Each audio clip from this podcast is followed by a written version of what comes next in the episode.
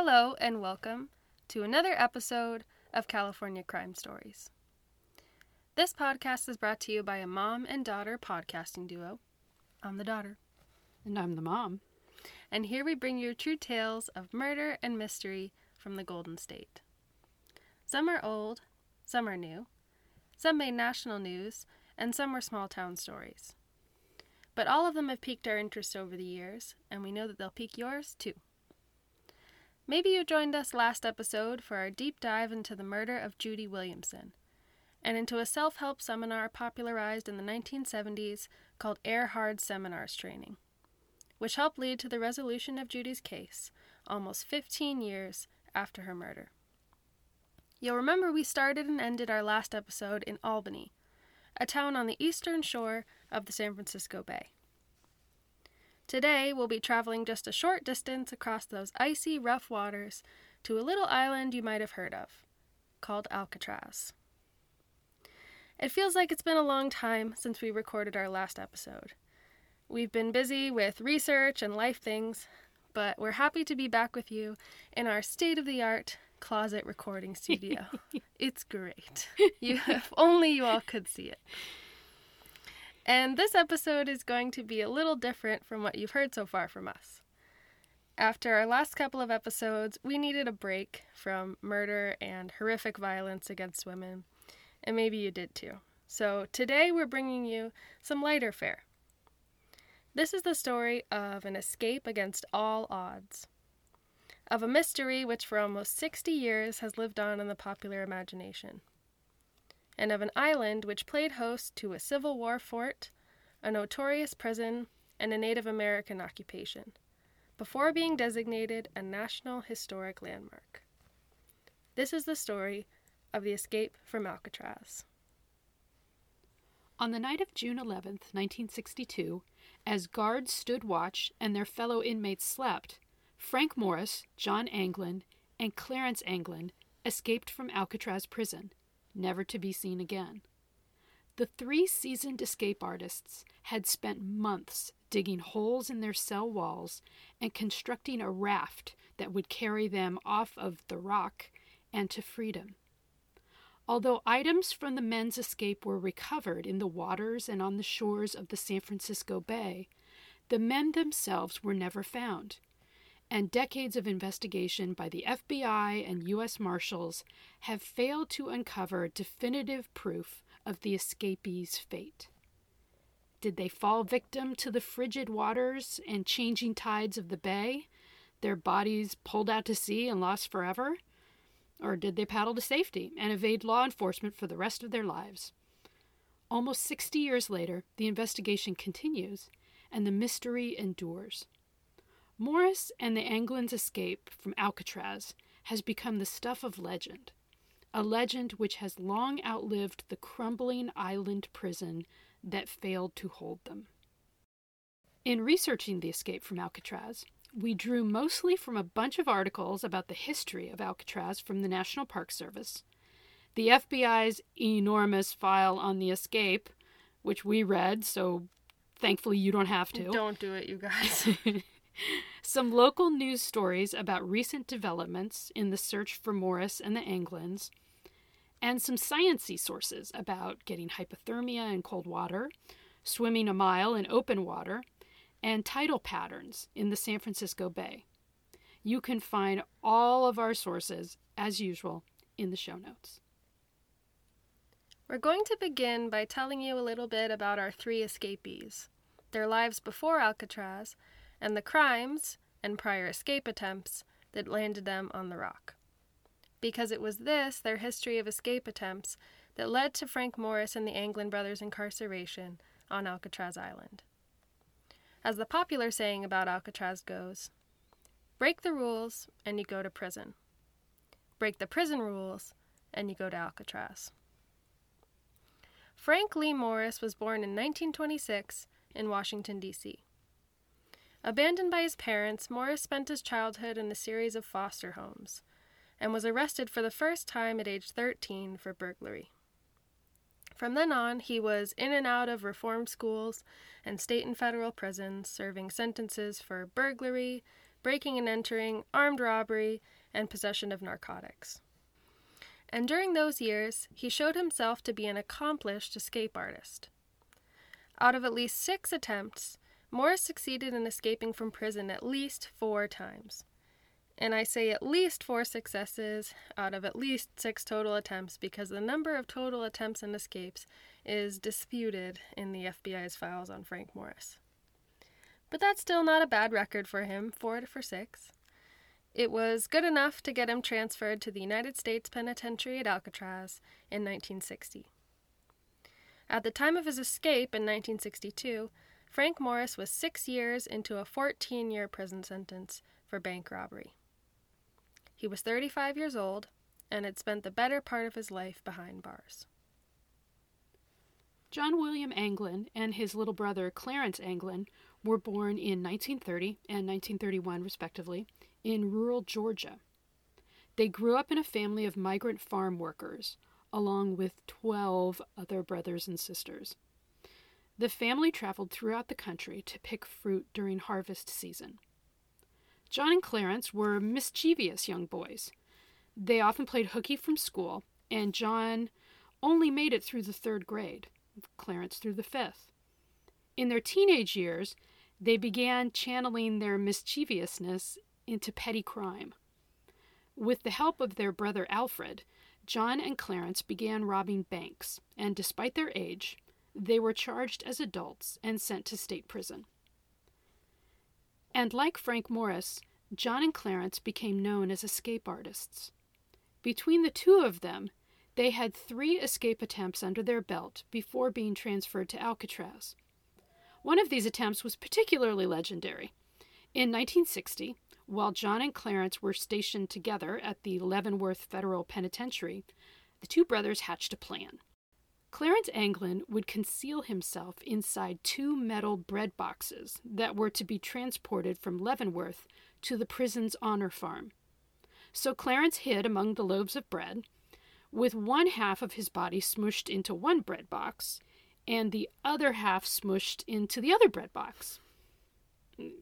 In case you're wondering how this could have been possible, he had made a hole in both of the boxes. This sounds like the type of plan that only two goober brothers could come up with.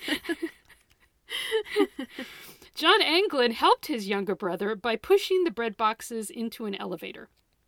But when the prison's food supervisor observed movement in one of the bread boxes, Clarence Anglin was discovered inside. Darn. Shocking. For the attempted escape, Clarence Anglin was given another two year sentence. John was transferred to Alcatraz in 1960, Clarence in 1961. At the time of their escape, John Anglin was 32 years old and four years into a 10 year sentence and Clarence was 31 years old and four years into a 17 year sentence. So, as much as we're enjoying the prison capers of Frank Morris and the Anglin brothers, let's bookmark our look at them for just a few minutes to get into the story of Alcatraz itself up to the time of their escape. Alcatraz was a military fort before it became a federal prison. After the California gold rush started in 1848, the federal government became very nervous about protecting the area, which would not become a state for another two years, and its now very valuable mineral resources from seizure by other countries. So in 1850, President Fillmore issued an executive order that established Alcatraz Island as part of a triangle of defense guarding the entrance to the San Francisco Bay. In 1859, Fort Alcatraz was completed. Although Alcatraz Island was initially envisioned as an Army defensive fortification, even then they realized that it was a good location for a prison. The guardhouse is the oldest building still standing on the island and is the site of its first prison. During the Civil War, the Army held deserters, insubordinate soldiers, and Confederate sympathizers in this location. Soon they were running out of space, and another large wooden prison and workshop complex, called the Lower Prison Complex, was built in the late 1860s. Among those held there, in what I think we can all agree were deplorable conditions, where Native Americans rounded up in the last stages of the quote American Indian Wars. Okay, not my words, people. I'm using the historical nomenclature for these conflicts. So these these Native Americans held there included members of the Hopi Nation, designated as hostiles, for refusing to send their children to government boarding schools for quote re-education. Ugh. In fact, the Army was so good at imprisoning folks that they had to build additional facilities, eventually numbering three two tier cell houses. Unfortunately, all these wooden structures were total fire traps. So, because of this, as well as the recent 1906 earthquake and fire in San Francisco, the Army set about constructing the world's largest steel reinforced concrete building on the island. Completed in 1912, its 600 5 foot by 9 foot cells housed prisoners ranging from disobedient soldiers to those convicted of serious crimes while on active duty. A not fun historical fact I found in my reading during World War I, conscientious objectors, 30 of them, were held in basement cells. Those who refused to follow orders were then placed in iron cages or cells where they were forced to stand, chained to the cell door, unable to sit or turn around for eight hours a day. And even after the war ended in November 1918, some were not released till more than a year later. Over time, though its remote location deterred escape, it also proved to be the Army's worst obstacle. Food, water, and supplies all had to be imported to Alcatraz, which was very costly, especially during the Great Depression. So by 1933, most of the Army installation had left Alcatraz Island and had transferred most of its inmates to other institutions. They did turn over 32 of what they considered their worst prisoners to the custody of the Federal Bureau of Prisons. And so begins Alcatraz Island's next and final phase as a prison that of the high security U.S. Penitentiary Alcatraz. Now, it goes without saying that San Francisco's citizens were not excited to have the worst of the worst in terms of criminals, right within boating or swimming distance. A broad based coalition of city government, law enforcement, the local press, and a federation of women's groups rose in opposition to the Bureau of Prisons plan, all to no avail. The Justice Department continued its planning to convert the military prison on Alcatraz Island into a maximum security penitentiary. Many facilities improvements, mostly enhancing prison security, were required before the first federal inmates could be transferred here. Think tamper proof window guards and locking devices, modern cell fronts, sealing off old tunnels that could become escape routes, more guard towers, that kind of stuff. Once the painters finished up their work, the United States Penitentiary, Alcatraz, was open for business. The first small group of 14 prisoners arrived on August 11, 1934. In less than a month, the inmate population numbered around 210. The governing philosophy for Alcatraz, if that's what you want to call it, was an emphasis on very strict discipline and the desire for as little publicity as possible regarding the prisoners and the events of the island. The first warden was known to run things with a rigid iron fist and operated under the principle of very limited privileges for inmates. In those early years, a strict code of silence was enforced at all hours, and inmates weren't allowed to read newspapers or magazines. Visitor privileges, while limited, had to be earned over time.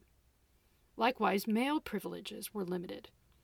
Educational opportunities and facilities were limited. Are you seeing a pattern hmm. here?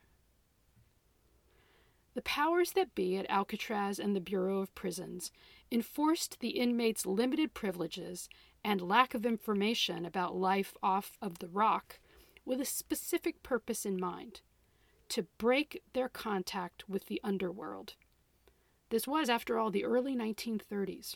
For more than a decade, law enforcement agencies across America had been doing battles with the gangsters and crime syndicates born of Prohibition.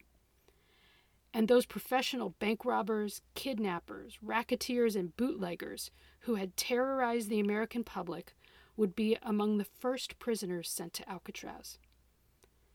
Perhaps the cold island air, the isolation, or the monotony would finally break these hardened criminals' resolve, as well as their ties to the criminal underworld they left behind on the mainland. The mystique of Alcatraz, meanwhile, would hopefully serve as a deterrent to those outside. Life on the island followed a simple but repetitive and rigorously enforced routine. Those who had earned work privileges were sent to work, either in the laundry, the tailor shop, the cobbler shop, the model shop, or on gardening and other labor details.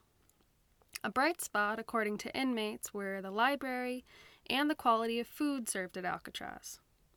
The variety was good, as was the produce, and inmates could have as much or as little as they wished.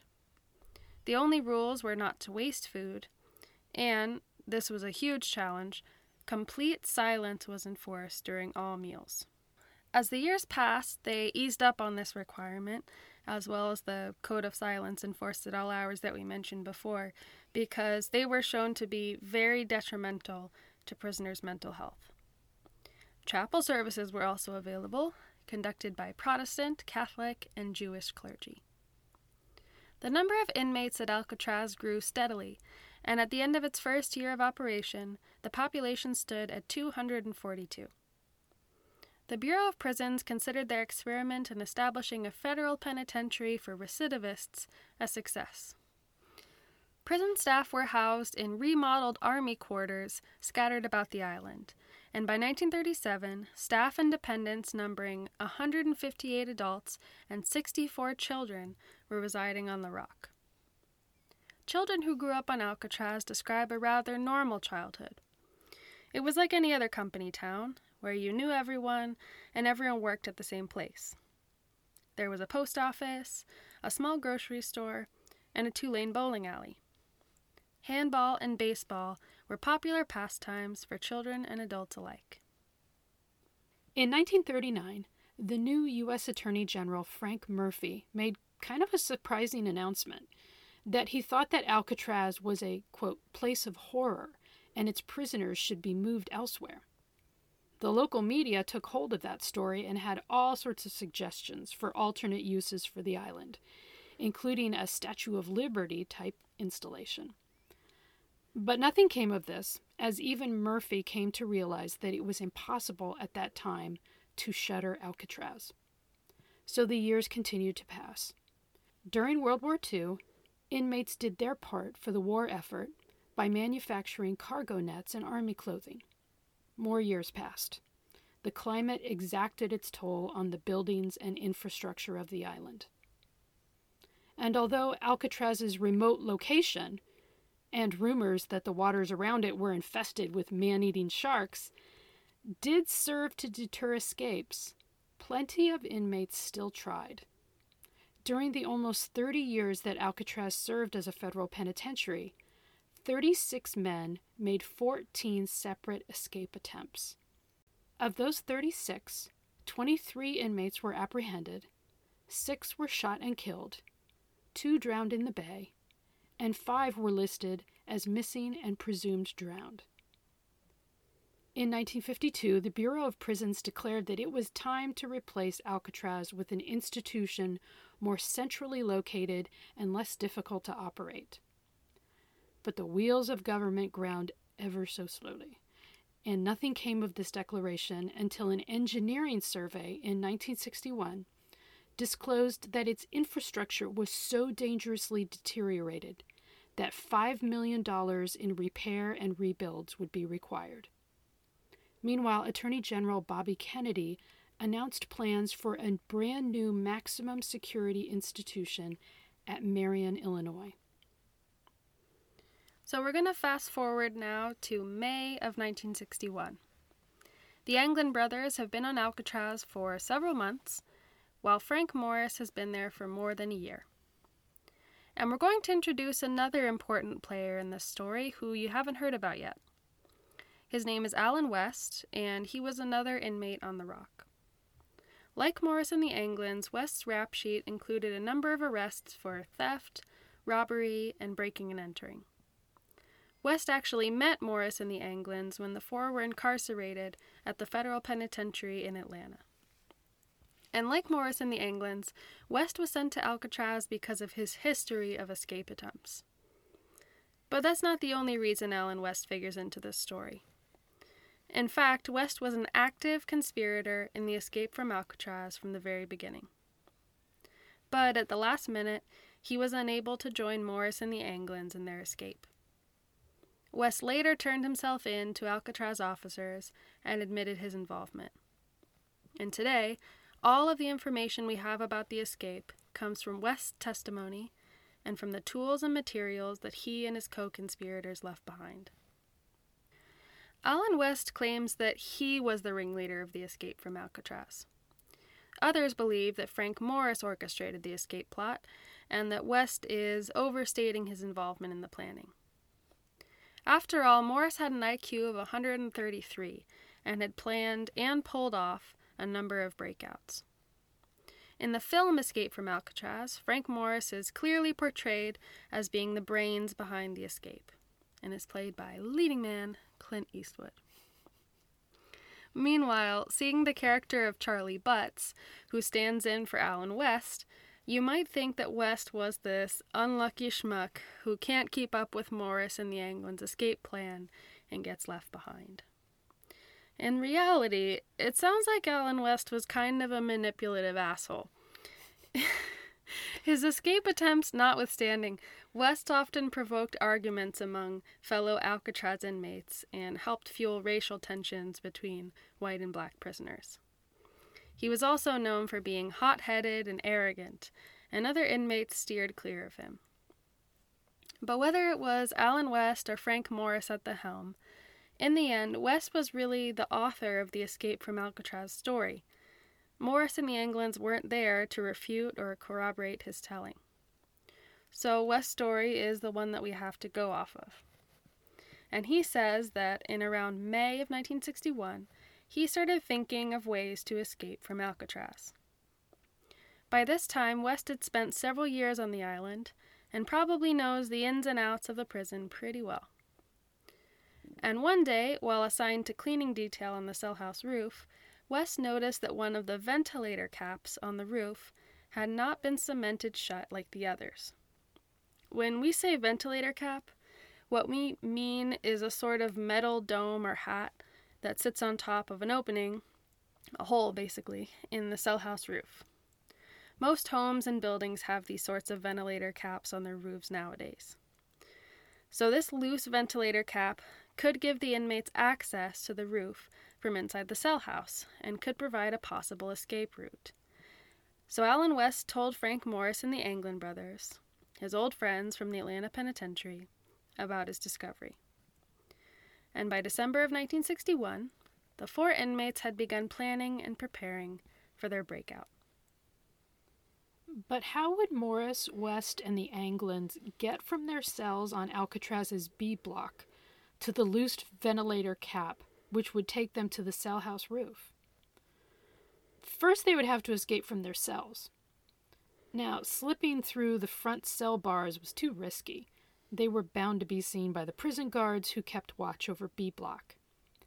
Instead, the men set their sights on the air vents in back of each of their cells. The air vents were small rectangular openings in the concrete cell wall and were covered by a metal grill. Now, the air vent was only six inches by nine inches, so the men would need to chip away at the concrete around it to both widen the opening and remove the grill. So the men began experimenting with ways to get through the concrete. Allen West had read in a book somewhere that at temperatures between 500 and 900 degrees, concrete would disintegrate. So he got a hold of some heating wires, like those you'd find inside a toaster, plugged them in in his cell, and tried to hold them up against the concrete. I just laugh because I'm just picturing these like toaster coils, and he's holding them up there like waiting for them to ignite, right? 800 degrees now. We're almost there. So, not only was this technique super unsafe, but it was completely unsuccessful at breaking down any of the concrete. He's lucky he survived, honestly. So then John Anglin tried a different tactic. He had gotten a hold of a spoon and he flattened or filed off the end of it so that it resembled a screwdriver. Using this modified spoon, he was able to, little by little, chip through some of the concrete. So the rest of the men started to collect spoons from the prison dining hall, and then they fashioned their own digging tools. And then they began to dig. Every night, between the after dinner count at 5:30 p.m. and lights out at 9:30, the men would bore small holes through the concrete around the air vent. Now, since Frank Morris and Allen West had adjoining cells, they took turns every night. While one man dug, the other kept watch for the guards using a homemade cardboard periscope. I'm also laughing just picturing that. The Anglin brothers followed the same schedule in their own adjoining cells. Meanwhile, the other inmates read, they listened to music or baseball games on their cell radios, or they slept. Morris, West, and the Anglins filled their finished holes with painted soap or toilet paper so that they wouldn't draw the attention of the guards. Over the course of several months, they dug more and more closely spaced holes around the perimeter of the vent, joining the holes together until finally they were able to pull out a section of the wall around the vent, leaving behind a hole large enough for them to crawl through. But their escape wasn't quite ready yet, so the men had to make a fake wall panel and grill out of cardboard to conceal the hole. And then they hid their digging tools behind this false front. Behind the cell wall, Morris, West, and the Anglins would find a three foot wide utility corridor. This corridor provided Alcatraz staff with access to B blocks, plumbing, heating, and lighting networks.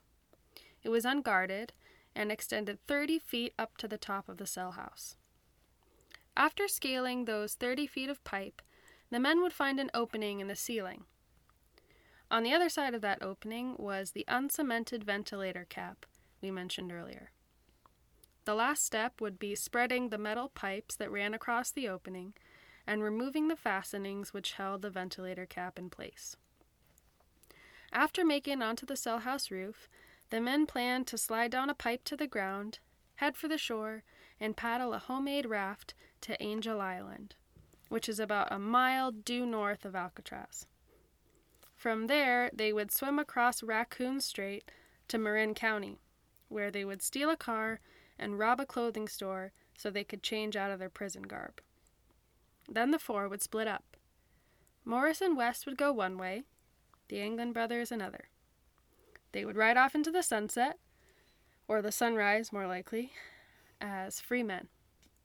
Now that was the plan, but making it onto the cell house roof and across the icy, rough waters of the San Francisco Bay would require a great deal of tools and materials, all acquired or assembled under the watchful eye of Alcatraz's guards.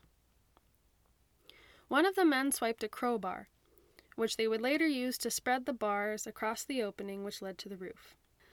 But removing the fastenings that held the ventilator cap in place would prove a little more tricky. One day, while he was on painting detail near the barber shop, Allen West stole some electric clippers. Using the motor from the clippers and a drill bit one of the other men had picked up, West fashioned a sort of drill.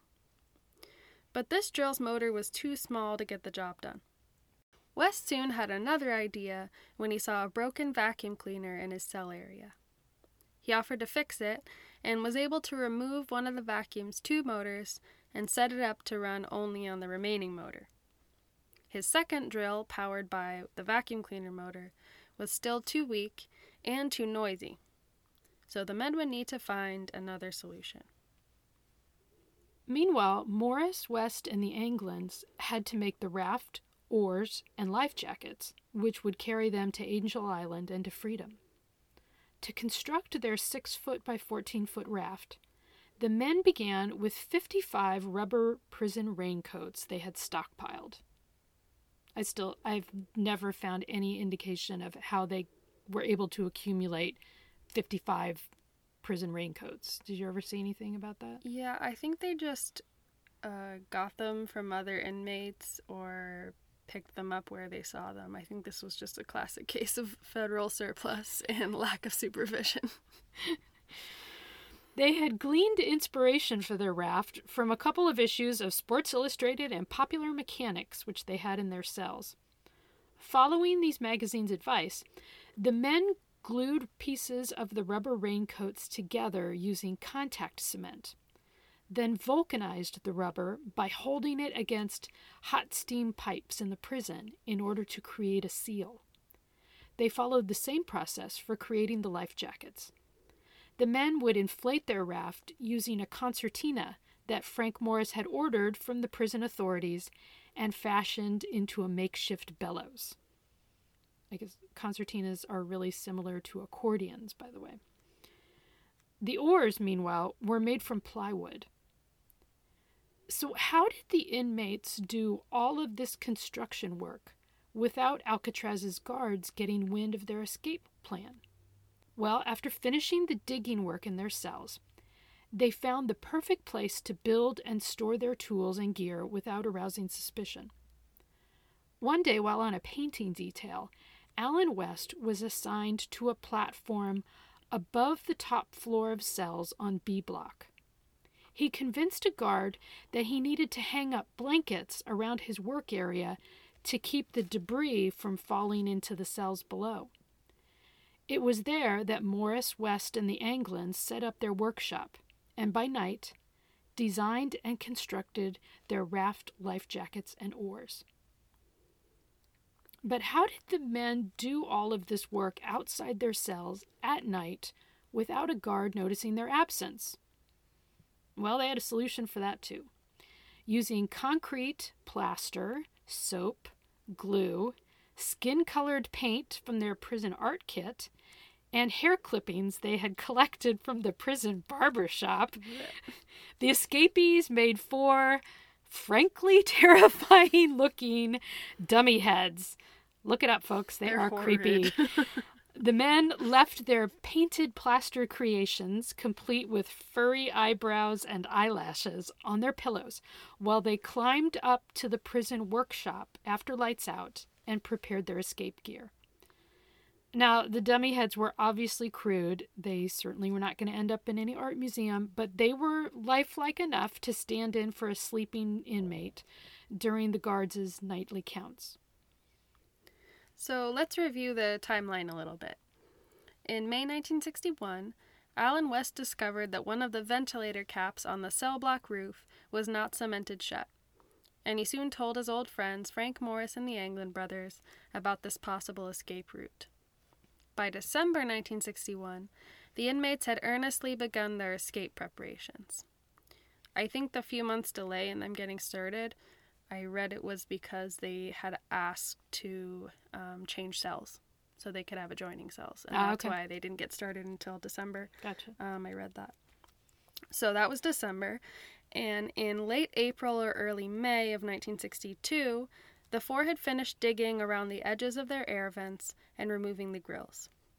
After that, they fashioned their plaster dummy heads, and in May, they collected the 55 prison raincoats and started working on their raft and life jackets. By June 11th, 1962, after almost a year of planning and preparation, all the four had left to do was spread the bars across the ventilator opening leading to the roof, remove the ventilator cap, and make some finishing touches to their raft. The men were able to spread the bars using the crowbar they had swiped. But remember how we said that Allen West's makeshift drills were too weak and too noisy to loosen the fastenings of the r- rooftop ventilator cap? Well, finally, the men were able to break through the fastenings using some sort of abrasive cord. And that night, by 9:30 lights out, Morris, West, and the Anglin's escape plan was a go. Just after 9:30, the four men began their escape. Morris and the Anglins slipped out of their cells and climbed up to their hidden workshop to retrieve their dummy heads. They placed their heads on the pillows and collected their escape gear and a few possessions, including some family photos and important addresses, before leaving their cells at Alcatraz behind forever. But nearby in Allen West's cell, the shit was starting to hit the fan. Several days earlier, in the lead up to their escape, West had noticed that the fake cardboard grill he had made to cover his widened air vent kept slipping out of place, and that the concrete around the opening was crumbling. He feared that a guard might notice it, so West used a little cement to hold it all together. But at 9:30 on June 11th, when he went to push the grill out and crawl into the utility corridor, the grill was stuck fast. Now, West told Clarence Anglin, who tried to help for a bit. Then Clarence went to get Frank Morris, who brought West a piece of pipe to help him chip through the cement. And Morris said he'd bring the Anglin brothers back to help, but the three never returned. And by the time West was able to remove his grill and climb up to the roof, Morris and the Anglins were long gone. West would climb back down to his cell and turn himself in the next morning. But for Morris and the Anglins, the escape continued on. After crawling out of their cells and into the utility corridor, climbing 30 feet of pipe to the top of the cell house, and removing the ventilator hood, the three escapees climbed onto the roof and crossed 100 feet of roof before climbing 50 feet down a smokestack on the side of the cell house. They were able to lower all of their gear down from the roof using a 125 foot extension cord. We should mention here that at around 10:30, several guards in different areas of the cell house and surrounding buildings heard a series of loud noises that sounded like someone banging their hand on an oil drum. One guard even spent 45 minutes searching the cell house. This was perhaps the moment in which the men slid down the smokestack, or maybe when they were removing the metal ventilator cap to gain access to the roof. Maybe the sounds were totally unrelated. We, of course, can't be sure. But after making it to the ground, the three then had to climb over a chain link fence and carefully make it the last hundred yards down a very steep embankment to the shoreline on the northeast side of the island. According to Allen West, the escapees planned to inflate their raft on the shoreline. And doing it on the shoreline as opposed to the roof or elsewhere makes definitely the most sense, since they already had enough to worry about and carry without carrying a fully inflated 6 foot by 14 foot raft. And as far as we know, the concertina was never recovered. Once the raft was inflated, the men put on their life jackets, climbed into their raft, and paddled away into the night. Where the water carried them, we will likely never know. At 7:15 the next morning, all but 3 of the inmates on Alcatraz's B block were standing at the front of their cells, ready for the first count of the day. But in cells 138, 150, and 152, Frank Morris, John Anglin, and Clarence Anglin seemingly slept on. A guard tapped on John Anglin's pillow through the cell bars, but got no response. He found another officer who came and tapped on Anglin's head. He felt the head crumble under the weight of his hand, and when he slapped it, it fell to the floor. That'd be so creepy. I know. He shouted at the other guards, threw the blanket off of Anglin's bed, and did the same in the other two cells. The guards sounded the alarm, and Alcatraz went into lockdown. This is like Shawshank Redemption, but if it were real, absolutely crazy. so cinematic. With the help of the FBI and the Coast Guard, Alcatraz officials immediately began a search for the inmates and an investigation into their escape. Guards noticed that the ventilation grills at the back of Morris and the Anglin cells had been knocked out.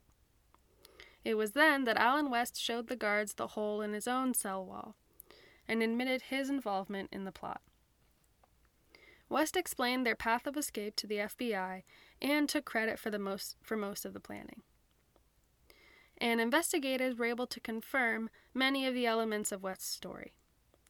They found the inmate's hidden workshop on top of cell block B. They found the ventilator cap on the cell block roof, which had been removed. And they found that the smokestack on the side of the cell block had sustained some damage when the escapees climbed down it. FBI bloodhounds also tracked the inmate's scent from their cells to the roof to the shoreline. Both land and sea were scoured for any trace of Frank Morris and the Anglin brothers.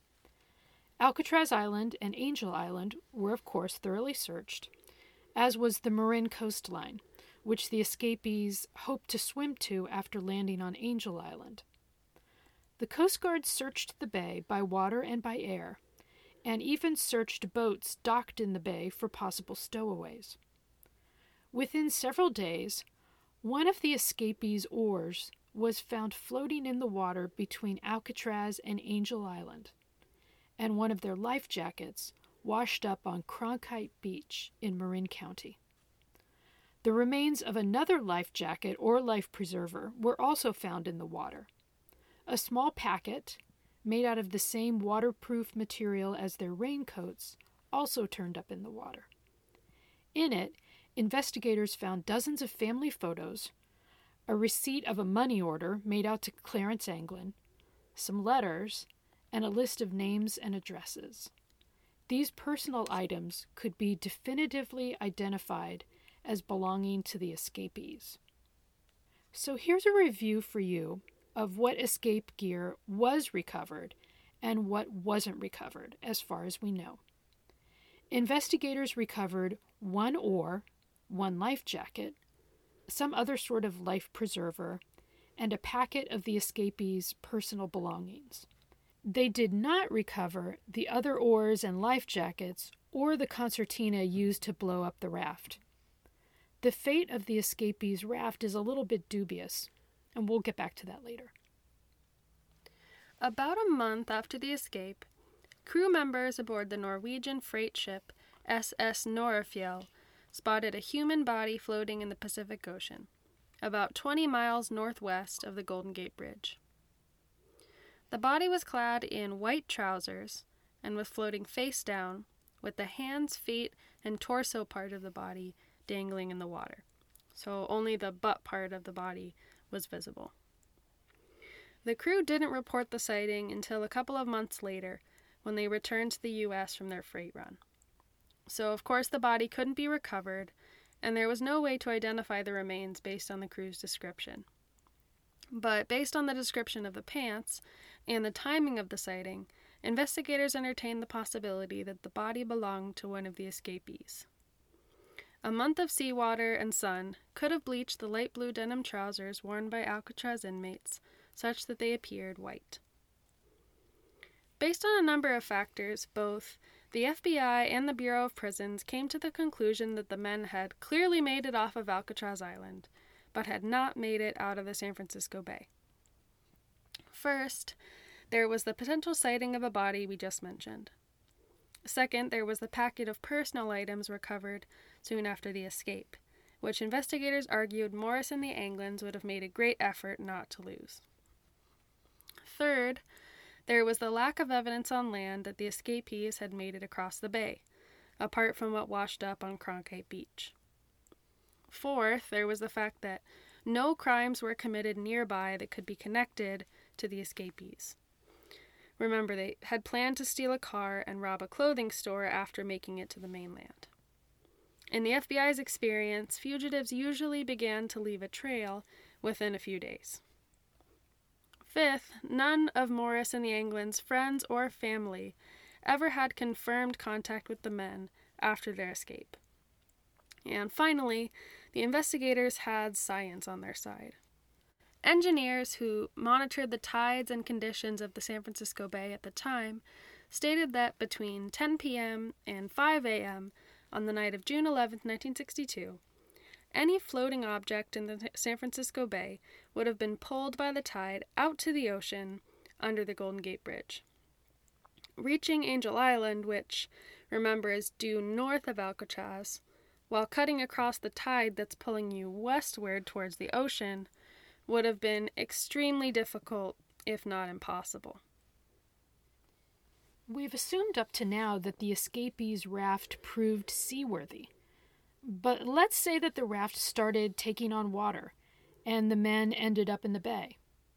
Could they have swum to safety? Well, the Coast Guard put the water temperature on the night of June 11, 1962, at between 50 and 54 degrees Fahrenheit. And according to the estimates we've seen, a person wearing no protective clothing in water at those temperatures will become exhausted or unconscious within one to two hours, and they'll be dead within one to six hours.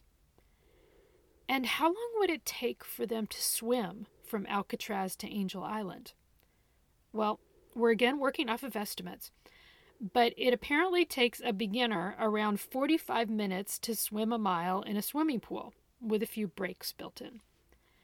But I think that's a very conservative time estimate for this situation.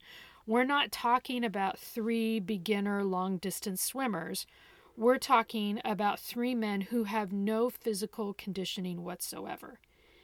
And it's much more difficult to swim long distances in open water than it is in a swimming pool because of the currents and the waves and poor visibility.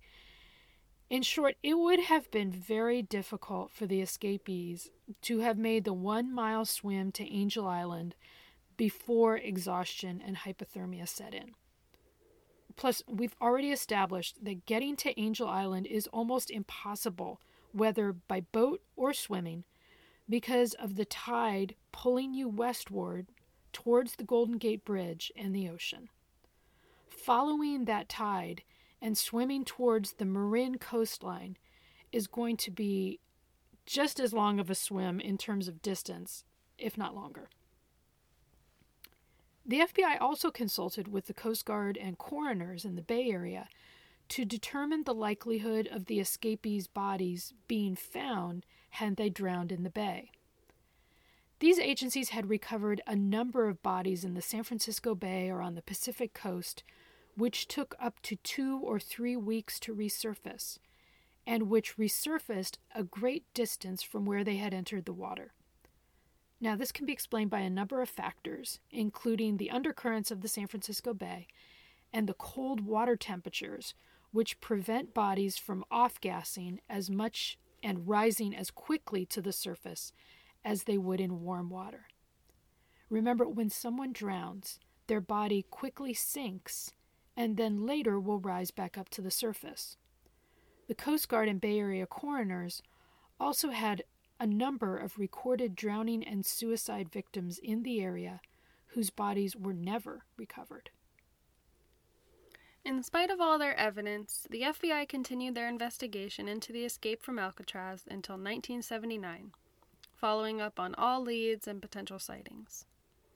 They even investigated the possibility that Frank Morris had bribed an officer at Alcatraz, who, in exchange for $2,500, would aid in the escape and arrange a car to meet Morris in the Englands on the man- mainland.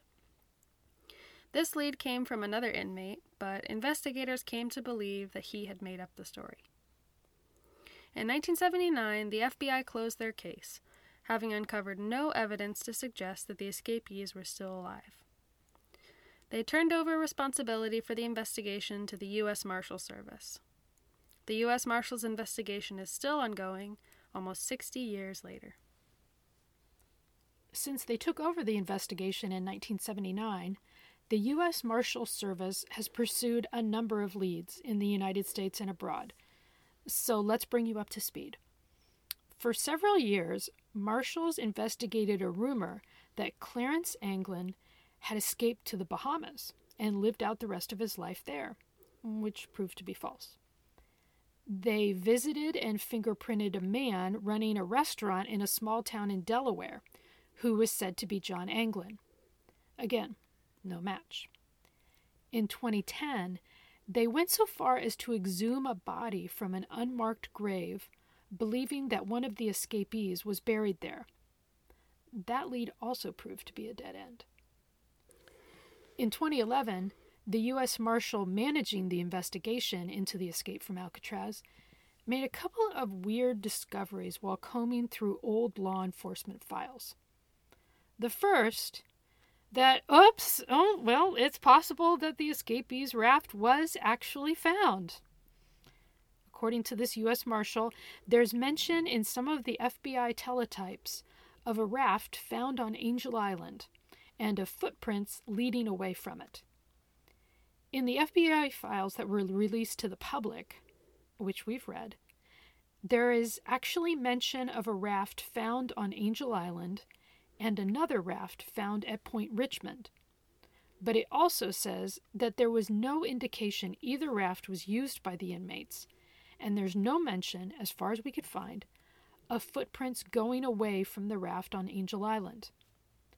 And if the FBI really did find this raft, they must be hiding it somewhere because the National Park Service certainly doesn't have it as part of their collection, and neither agency mentions the raft being found as part of their official Escape from Alcatraz materials. We weren't able to get a straight answer as to the fate of the raft, which is pretty annoying, but we're going to have to leave a little question mark there. This U.S. Marshal also uncovered in law enforcement files that a car had been stolen in Marin County on the night of the escape.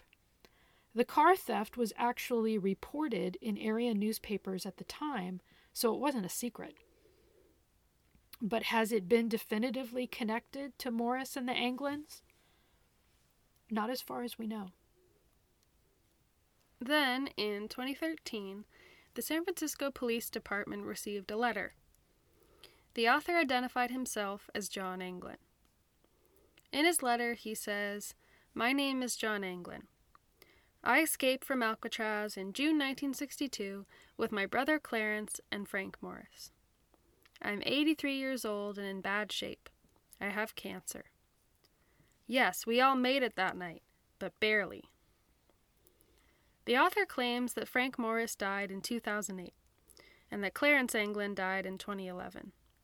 He then tries to make a deal with law enforcement.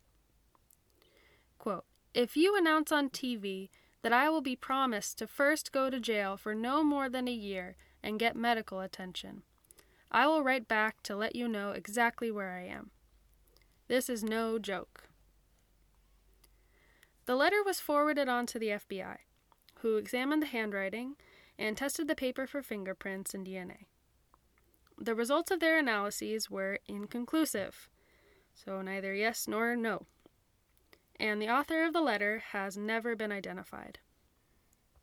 The U.S. Marshals, however, consider it to be of no value to their investigation, saying, quote, there is absolutely no reason to believe that any of them would have changed their lifestyle and become completely law abiding citizens after this escape. The letter and its contents weren't made public until 2018, when it was leaked to the press by an unnamed source. So that's about all the information we have about the U.S. Marshal's investigation. But outside of that investigation, several other developments have occurred in the last decade, which just add more intrigue to the mystery of the escape from Alcatraz. In 2014, a team of Dutch scientists used 3D computer modeling to construct a flow model of the San Francisco Bay on the night of June 11, 1962. According to this model, Morris and the Anglins' chances of survival depend entirely on what time they launched the raft. If they left Alcatraz at any time before 11 p.m., the tide would have inevitably pulled them out to sea under the Golden Gate Bridge and they would have almost certainly perished. If they left Alcatraz after midnight, the tide would have pulled them back into the bay, either towards Berkeley or south towards Oakland. But if they launched the raft in that hour window between 11 p.m. and midnight, the tide would have initially pulled them towards the Golden Gate Bridge, but right about at the bridge, they would have encountered a small window of what's called slack tide, meaning that there was no tide pulling them in either direction, and there was a good chance the raft could have landed at Horseshoe Bay before the tide reversed. Now, Horseshoe Bay is right in front of the bridge on the right side if you're looking towards the ocean. This flow model also predicts that the escapees' gear would have floated back into the bay towards Angel Island, which explains the discovery of the oar and the packet of personal items. This model also echoes what investigators at the time believed that the tides on the night of June 11th would have pulled the escapees towards the Pacific Ocean and would have made getting to Angel Island impossible. But it does leave open the possibility that they made it to land. And the window of time seems realistic in terms of when they would have made it to the shoreline after getting out of the cell house and off of the roof. In 2015, while participating in a History Channel series about the escape from Alcatraz, members of the Anglin family unearthed a photo, supposedly taken in Brazil in 1975, which allegedly depicts John and Clarence Anglin. In the photo, which is a bit fuzzy, you see two men, both wearing very 1970s printed shirts and sunglasses, and both with long hair and healthy sideburns. It is a look. Posing on either side of a mound of dirt although I'm pretty sure Do it's an ant hill. It was it's like the most random place to stand to get your And picture photo taken. Is objectively shit. It's Yeah, just a yeah. really bad photo. but the Anglin family is convinced that the photo, which was apparently taken by a fellow convict and friend of the family, shows John and Clarence alive and well and enjoying their post escape life.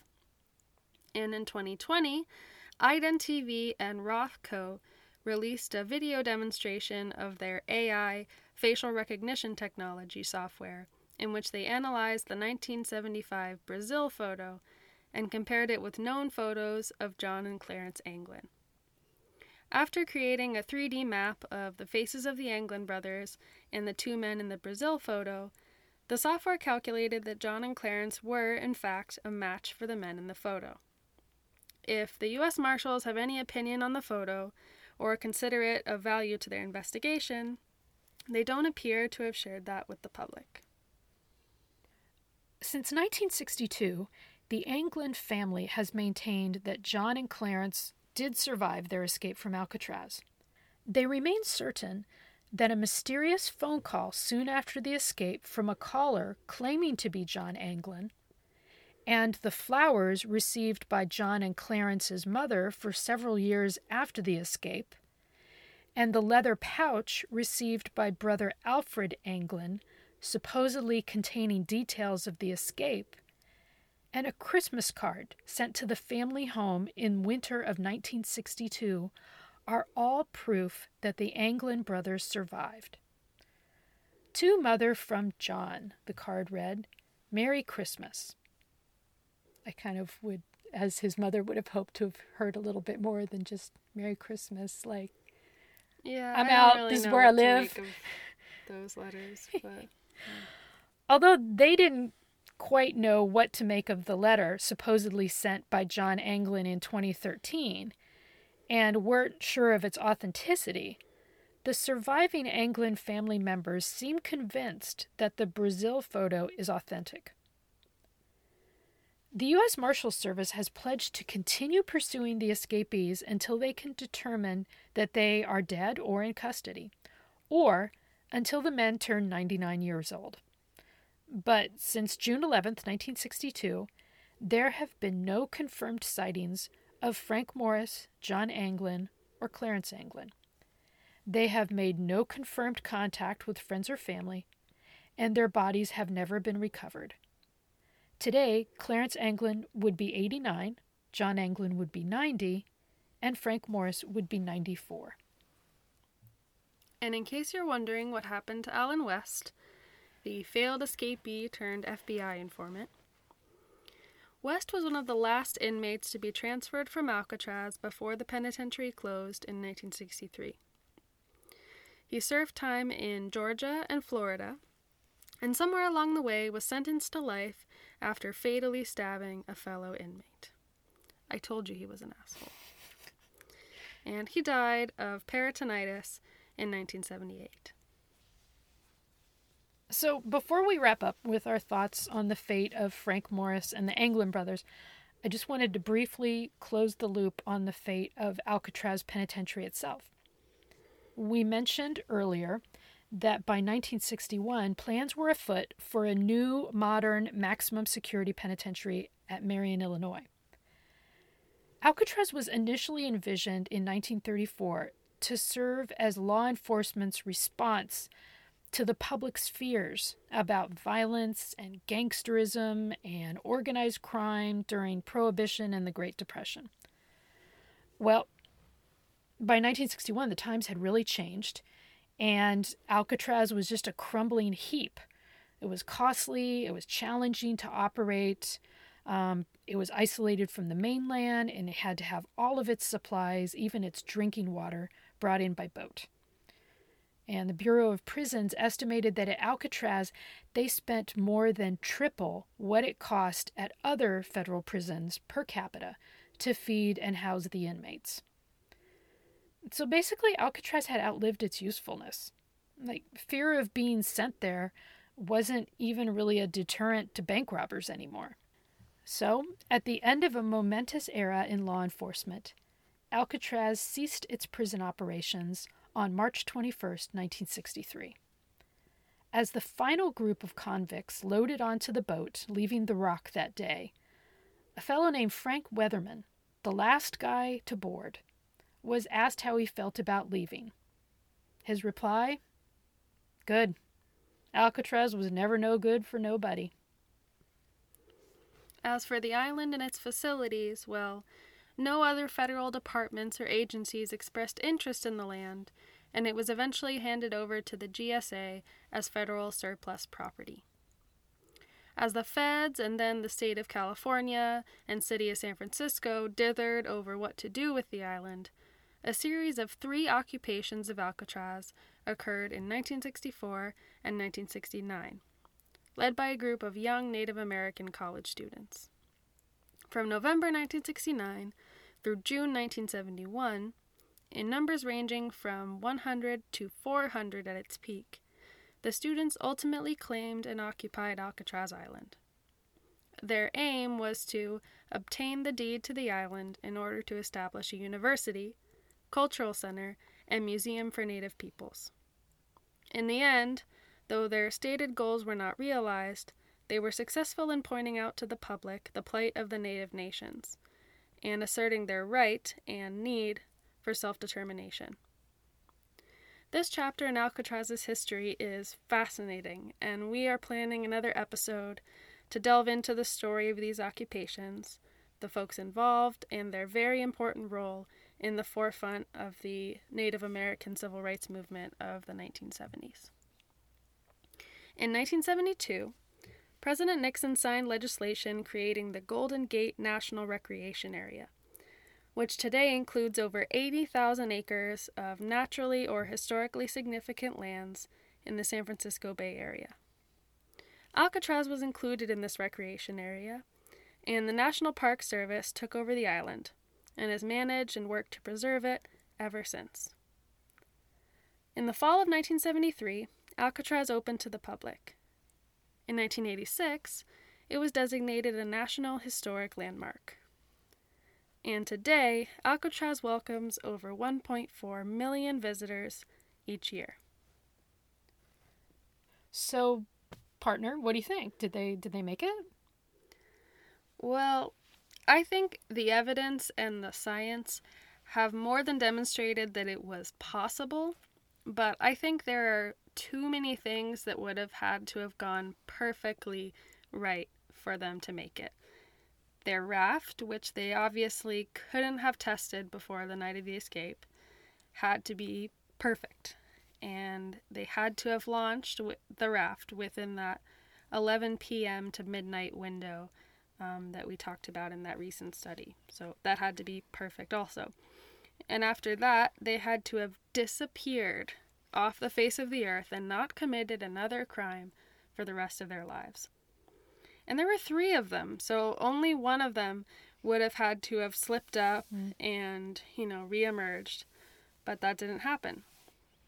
I can maybe see Frank Morris leaving his old life behind and live, living in anonymity somewhere because he didn't have a family or any real connection to any community, but the Anglin brothers came from a big family that they clearly had a good relationship with because their surviving relatives, their nephews, and I think their sisters, if they're still alive, are still looking for them almost 60 years later. So I just don't see John and Clarence leaving all of that behind forever. And I know their mother was sure that she received flowers and Christmas cards from them, but I think those could just as easily have been from someone who wants to bring a little comfort and solace to Mama Anglin or just wants to insert themselves into the situation or do something nice for a stranger. Meanwhile, the FBI kept a close watch on their hometown and their family members for years and heard nothing. Also, I don't know if I see Morris or the Anglins going completely straight after their escape and never committing another crime. By their 30s, these men had shown themselves to be good at really only two things robbing banks and escaping from prisons. So, do I see them making an honest living under assumed names? Not really. Particularly the Anglins. They had a reputation for being both reckless and incompetent criminals. A really bad combination, which also doesn't bode well for professional success out of the world of crime. As for the Brazil photo, I think that just looking at it, you can see some vague resemblance. Like, okay, it's two guys, one of them's blonde, one of them's brunette, and they maybe look related. But it, I'd like to see someone else, some other facial recognition F- expert, or some other software confirm the results of IdenTV software. The the video demonstration was cool, but for me that's that's all that it was. We didn't really get to see the science behind it. Mm-hmm. Um, so I think that on the night of June 11th, 1962, Morris and the Anglins would have very quickly realized that their escape wasn't working out as they planned. Um, they would have realized there was no way they were going to make it to Angel Island because of the tide. And maybe their raft isn't particularly seaworthy. I'm inclined to believe that it wasn't because it was handmade and they couldn't test it. So I think the raft probably didn't make it, and they were pulled out towards the ocean. They probably swam and hung on for as long as they could, and their bodies either never resurfaced or they resurfaced somewhere way out in the ocean. And maybe the body that the Norwegian crew saw was one of them. I don't doubt it. So, as much as I want them to have survived because it's an amazing story and they're not really evil people, um, I just don't. I don't think that they did. But at the same time, do I think we should have a healthy level of skepticism about the FBI under J. Edgar Hoover's investigation into mm-hmm, it? Yeah. And do I think we should keep in mind that both the FBI and the Bureau of Prisons and the U.S. Marshals, to a certain extent, have a vested interest in them not making it? Sure. Hell yeah. So I think we should keep that in mind. I just, I don't think all the pieces came together for them. I don't think they made it. Yeah. So, I mean, I I pretty much buy your case for them not making it.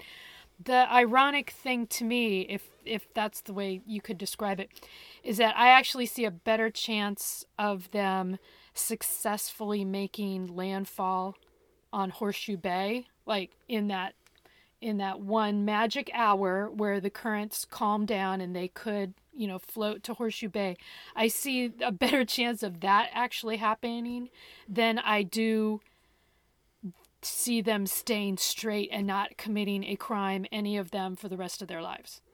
Because these guys are the definition of career criminals, and they, you, you got to do something to, you know, get the money to move on, and they don't have anything you know with them to You're right they they left with nothing. Yeah.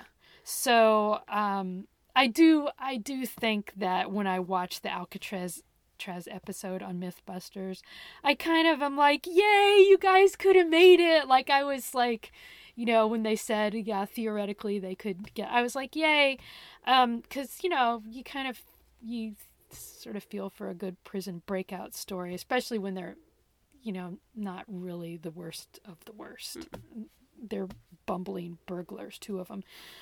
But yeah, they were no Andy Dufresne from Shawshank Prison. You know, they didn't plan things out like he did and, you know, go through a pipe full of shit and come out clean on the other side. yeah, I just, uh, it's a great story, but I don't think, um, I don't think it worked out for them. Yeah. So now that we've finished our very, very deep dive into the escape from Alcatraz and the island's storied history, uh, we like to close with a segment we call CCS Recommends, where we'll each be sharing with you a movie, book, podcast, rep- recipe, artist, or some other cool thing that we're enjoying at the moment. So, I have a musician to recommend to you guys today. His name is Loyle Carner, and he's a British hip hop artist. And he's known for pairing his confessional style lyrics with lo fi, jazzy, mellow beats, but it's the topics he discusses in his songs that I think really make him stand out from a lot of the other hip hop artists we hear these days.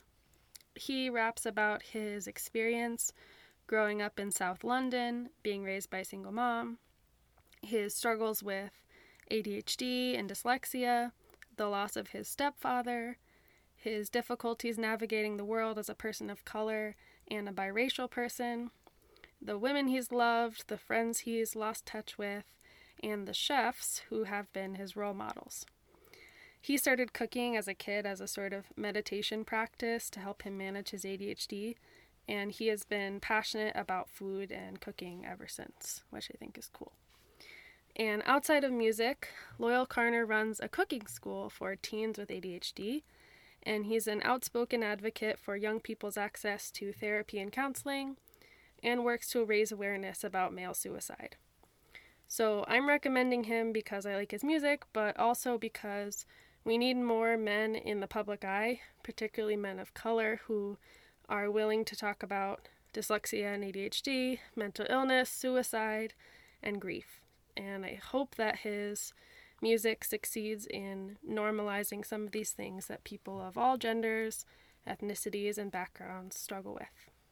So, if you're a fan of hip hop music or you're just open to listening to something new, check out Loyle Carner, and that's spelled L O Y L E C A R N E R.